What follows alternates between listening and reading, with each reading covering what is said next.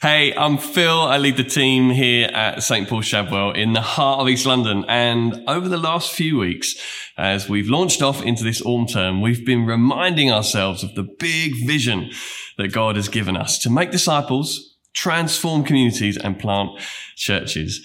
And that the best bit is that this is not just a vision we get to talk about, but a vision we get to see. This is what God is doing in and through us through all of you.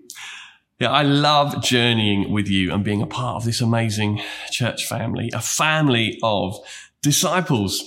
And it really does all begin with that first pillar of our vision, making disciples, being disciples, us following Jesus, being with him and learning to be like him. And after a tough season when many of us have felt disconnected and unsure about what life should look like, we're coming back together to a focus on discipleship, our personal discipleship. And so the big question that we are wrestling with over the coming weeks is what should it look like for you and I to be disciples of Jesus, to follow him, to learn from him here in East London in 2021? Hey, why don't you pray with me and then we're going to jump into Mark chapter 3.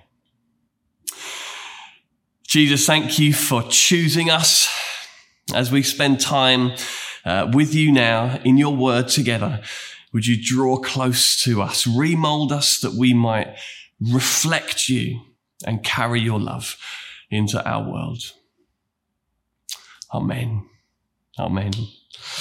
So, Mark chapter 3. Uh, it's early on in Jesus' ministry. He's begun preaching about the kingdom of God. He's healed a few people. He's already got a bit of a following and he's just begun to call together his first disciples. And, and after a run in with the religious authorities of the time, Jesus withdraws with his disciples to a lake. And, uh, and there in Mark chapter 3, verse 13, we read this. Jesus went up on a mountainside and he called to him those he wanted and they came to him. He appointed 12 who he also named apostles that they might be with him and that he might send them out to preach and to have authority to drive out demons. Hey, what I've got for you today is there are two eyes in disciple. I mean, there actually are two eyes in disciple. And my hope is that that might help you to remember two key principles of being a disciple of Jesus. Intimacy and imitation. And we see both of these highlighted here in Mark 3. But first, as we try and apply what being a disciple means for us, it's good to begin by acknowledging that disciple is not really a word that we use today. I mean, we know it's got something to do with learning and following. However, if I say to you today, who do you follow? I guess many of us will immediately think about the media channels in our pockets. You know, for the last 20 years or so, our world has been increasingly saturated by a particular follow culture. You know, one where we follow people we don't know. We're friends with people we don't like. We like things that we may know nothing about. We follow someone today. We unfollow them tomorrow. You know, to follow someone takes no commitment and it has nothing to do with proximity. And this hyper connected world ends up leaving us increasingly disconnected and living in a time where intimacy is scarce. Now, we also live in a very academic and cerebral culture. You know, learning in the 21st century is, is primarily about learning here. It's primarily about understanding things, about knowing things. You know, education is rigged towards amassing knowledge rather than experience. We, uh, you know, we learn by going to a classroom. We sit on a chair. We read a book. We take a course. We take on information.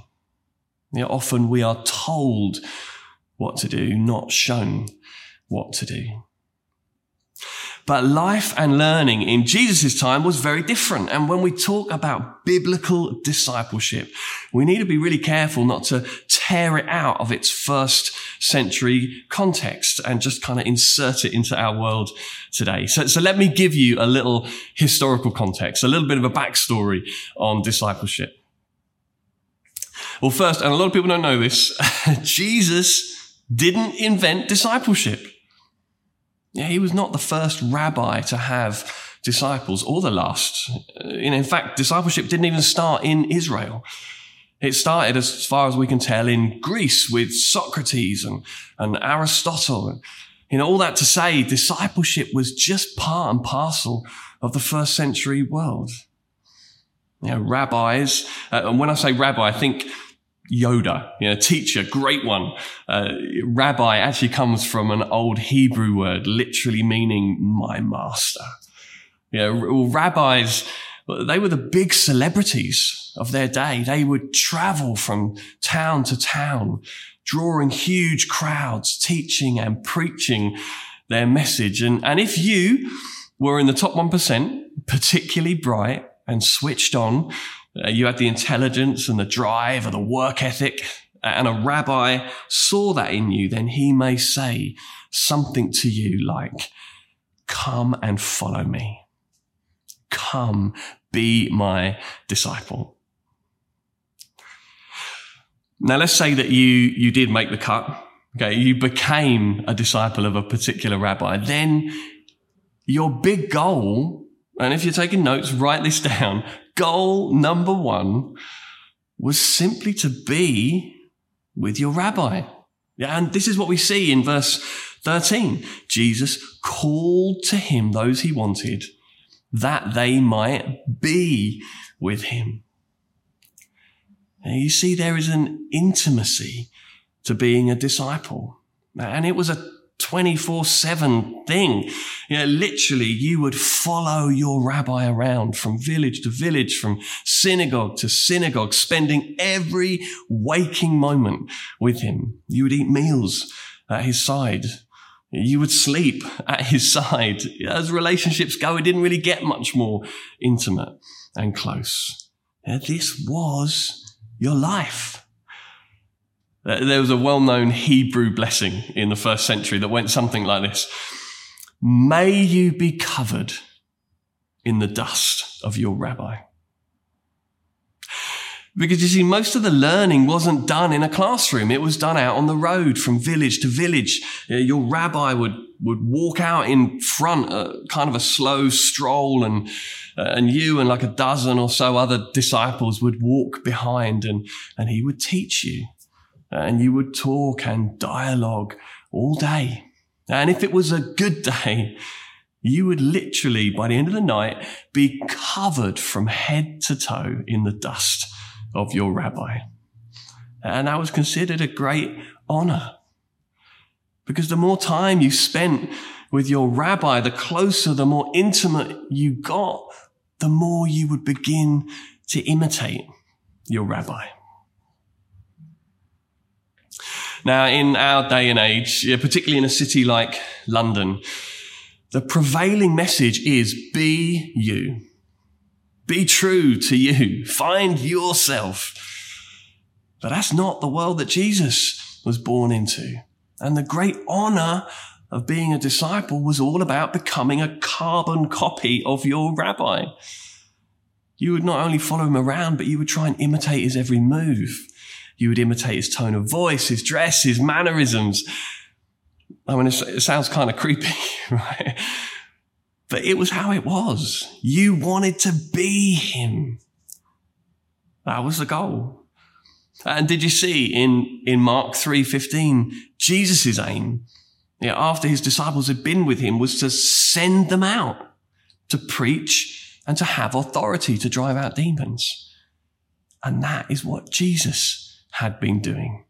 Yeah, Jesus was saying, be intimate with me so that you can imitate me. There are two eyes in disciple. And ultimately, the great destination of a disciple was one day to become a rabbi. themselves.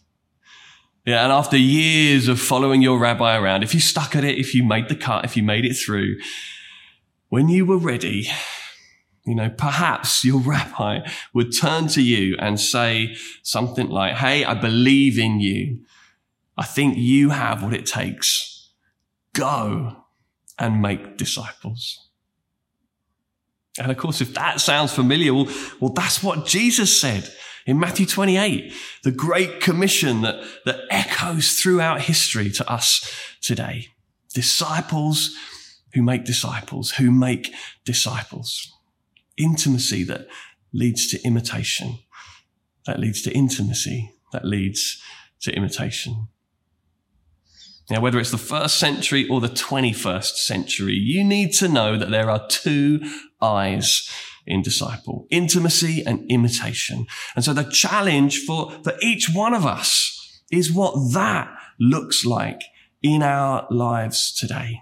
What does it mean for you to be intimate with Jesus and to imitate Jesus. And so, as I said, we're going to be unpacking this over the coming weeks, but I want to spend the rest of my time today briefly thinking practically about this area of intimacy, closeness to Jesus. But because we're not Peter or James or John, and we can't literally follow Jesus around and get covered in the dust from his feet. You know, Jesus has died and risen and ascended to heaven. But right before Jesus ascends, just after he's commissioned his disciples to go make disciples, he says, I am with you always. Uh, I mean, he's literally back off to the Father in heaven and he's like, I'll be with you always. Goodbye. There's a confusing kind of tension here for us. Yeah, and for the first disciples until you get to Acts chapter 2 and the coming of the Holy Spirit, the Spirit of Jesus who dwells in and equips and empowers. Our first century disciples could come close and get covered in Jesus' dust. 21st century disciples come close and get covered in his spirit. So a primary goal of our discipleship today is learning to live in a constant state and awareness of our intimate connection to the Spirit of Jesus. In one of Jesus' most famous teachings about this intimacy is found in, in John 15, where Jesus says, I am the vine. You are the branches. If you remain in me or, or abide or dwell in me, if you remain in me and I in you, you will bear much fruit. Apart from me, you can do nothing. Now, Jesus' metaphor for how you and I are to be with the Spirit is that of a branch abiding in a vine, constantly connected and drawing life from the vine. The apostle Paul later calls it prayer without ceasing. Know, someone once said to me, prayer is a lifestyle interrupted by prayer meetings.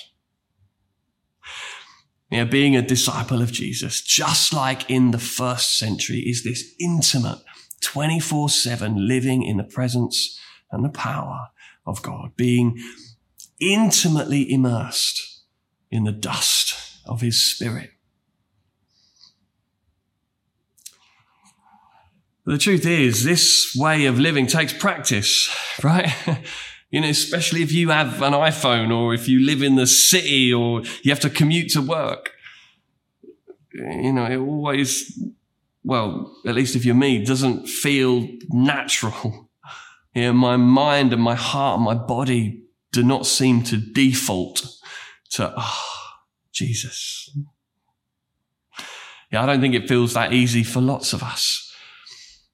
And this is why for thousands of years, the church has gathered and taught various spiritual disciplines, practices like silence and community, prayer, fasting, giving, reading scripture, Sabbath, rest, breaking bread, receiving wine.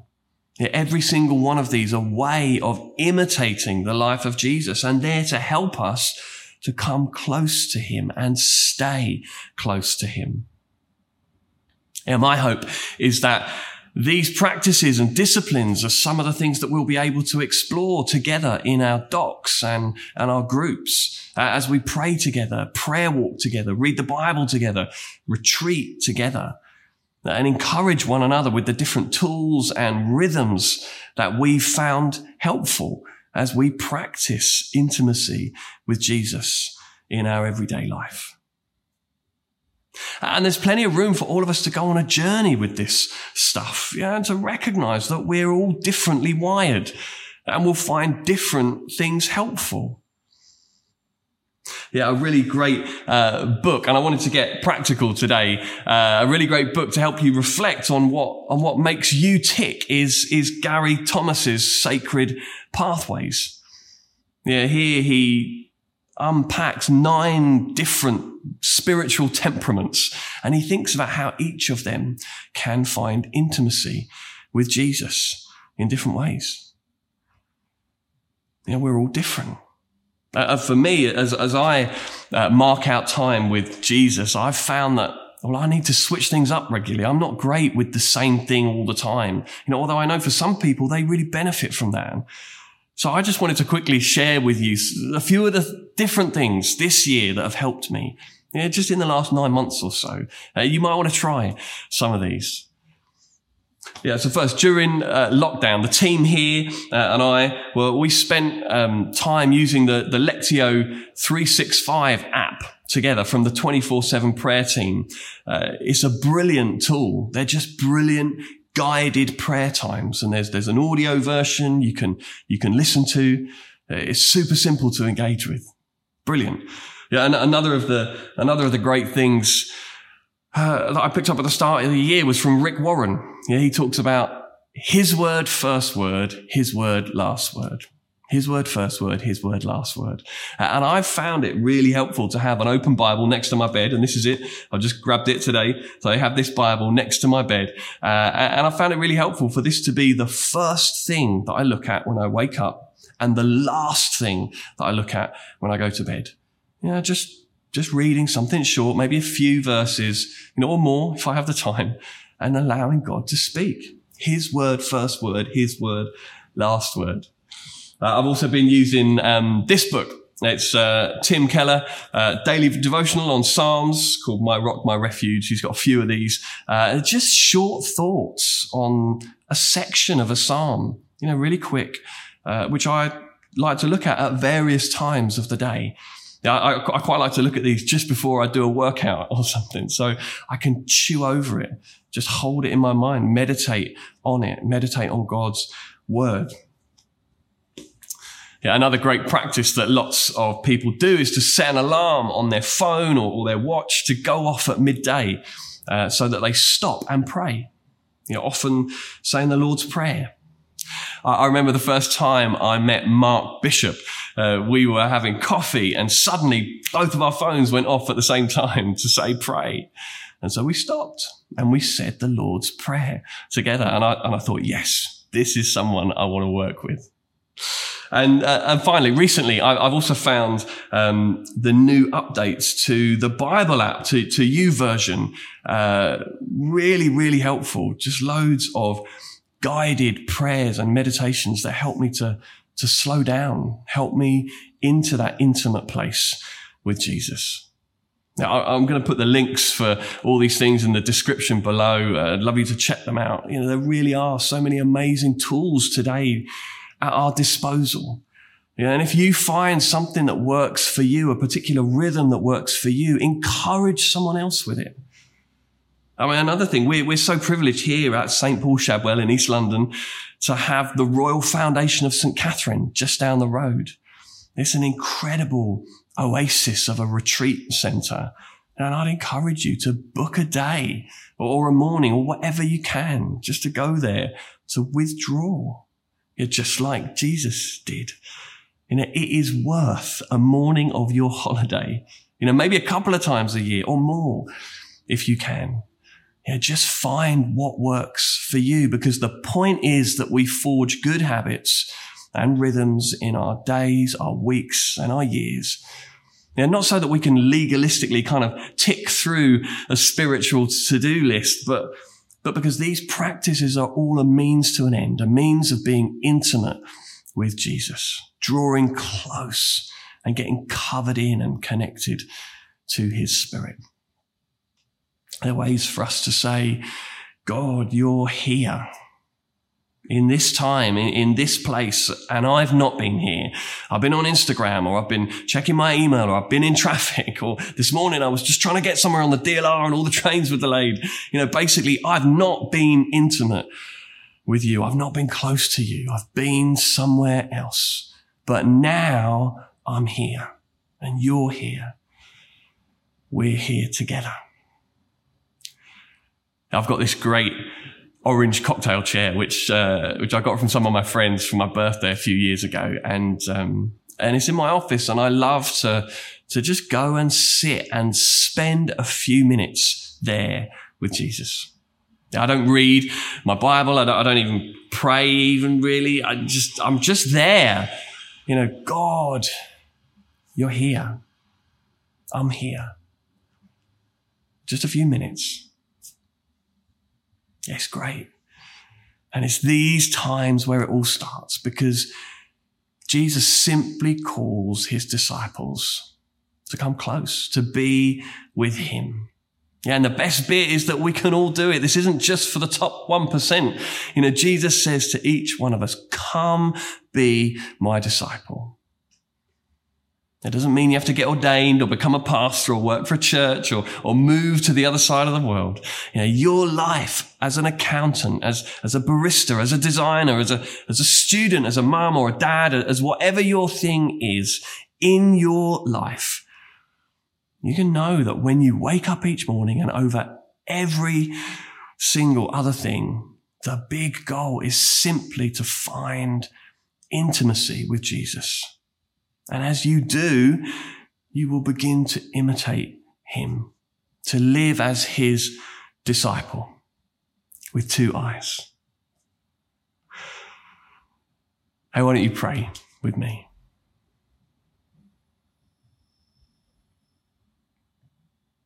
Jesus, thank you for calling me. Thank you for calling us.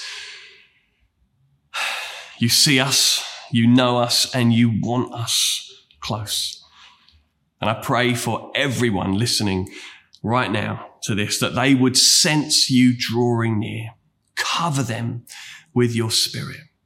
Help us, Jesus, to, to forge patterns in our lives that, that center on you, that, that continually draw us back to you.